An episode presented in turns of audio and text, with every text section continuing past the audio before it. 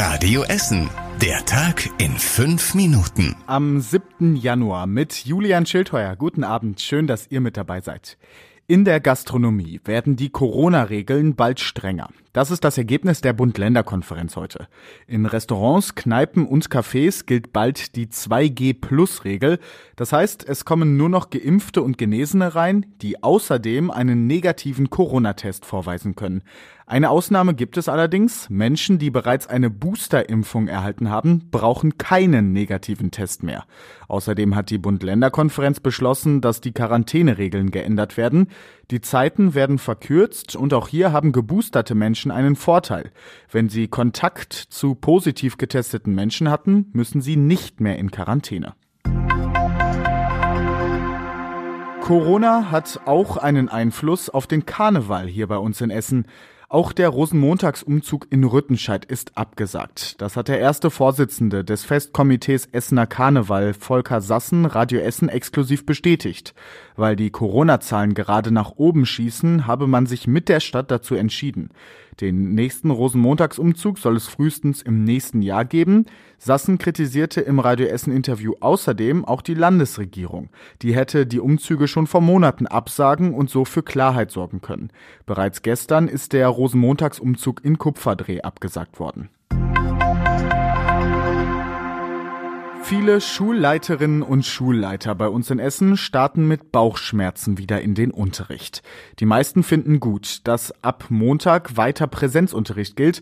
Kein Unterricht in Präsenz, das wäre fatal für die Kinder, erklärt der Schulleiter der Maria Kunigunda Schule in Karnap. An der Elsa Brandström Realschule in Bergerhausen hofft der Schulleiter, dass durch verkürzte Quarantänezeiten für Lehrer Unterrichtsausfall vermieden werden kann.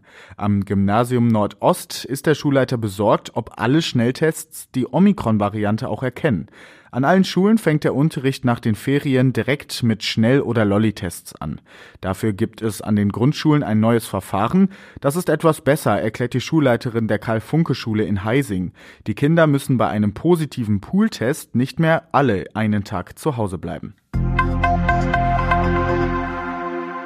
In drei Impfzentren der Stadt könnt ihr ab sofort auch Termine buchen. Im Kardinal Hengsbach Haus in Werden, dem Marienhospital Altenessen und im Leithaus in Frohnhausen gibt es das neue Terminsystem. Ihr könnt aber auch weiter einfach ohne Termin zum Impfen dorthin kommen.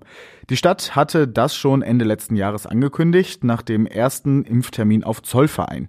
Da hatte sie zum ersten Mal vorher auch Termine angeboten. Es war einer der erfolgreichsten Impftage der letzten Monate. Das neue Buchungsportal und und die Öffnungszeiten der städtischen Impfzentren findet ihr auf radioessen.de.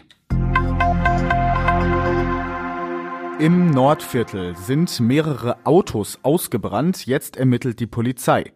Gegen halb neun gestern Abend hatten Anwohner auf einem Autohof an der Blumenfeldstraße mehrere brennende Autos gemeldet. Zwei standen komplett in Flammen, vier weitere wurden durch das Feuer beschädigt. Eines der Autos wurde erst kurz vorher von dem Besitzer dort abgestellt, berichten Zeugen. Es könnte sich um Brandstiftung handeln, sagt die Polizei. Es könnte aber auch ein technischer Defekt gewesen sein, der das Feuer ausgelöst hat.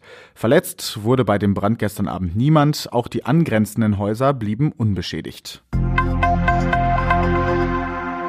Marie und Noah sind aktuell die beliebtesten Vornamen bei uns in Essen. Die Stadt hat die Namenslisten aus dem letzten Jahr ausgewertet. Marie und Noah lösen darin Sophie und Elias als beliebteste Vornamen ab. Insgesamt sind bei uns in Essen letztes Jahr rund 5500 Kinder geboren worden. Und zum Schluss der Blick aufs Wetter. Es ist am Abend und in der Nacht weiter bewölkt bei uns in Essen. Dazu regnet oder schneit es immer mal wieder. Morgen startet das Wochenende erst ganz schön und es bleibt trocken. Später zieht es sich dann zu und es regnet. Dazu höchstens 6 Grad bei uns in Essen. Am Sonntag kommt dann auch noch Wind dazu. Alle aktuellen Nachrichten aus Essen könnt ihr natürlich jederzeit nachlesen. Das geht online auf radioessen.de. Ich bin Julian Schildheuer und wünsche euch jetzt erstmal einen schönen Abend und ein schönes Wochenende. Das war der Tag in fünf Minuten. Diesen und alle weiteren Radio Essen Podcasts findet ihr auf radioessen.de und überall da, wo es Podcasts gibt.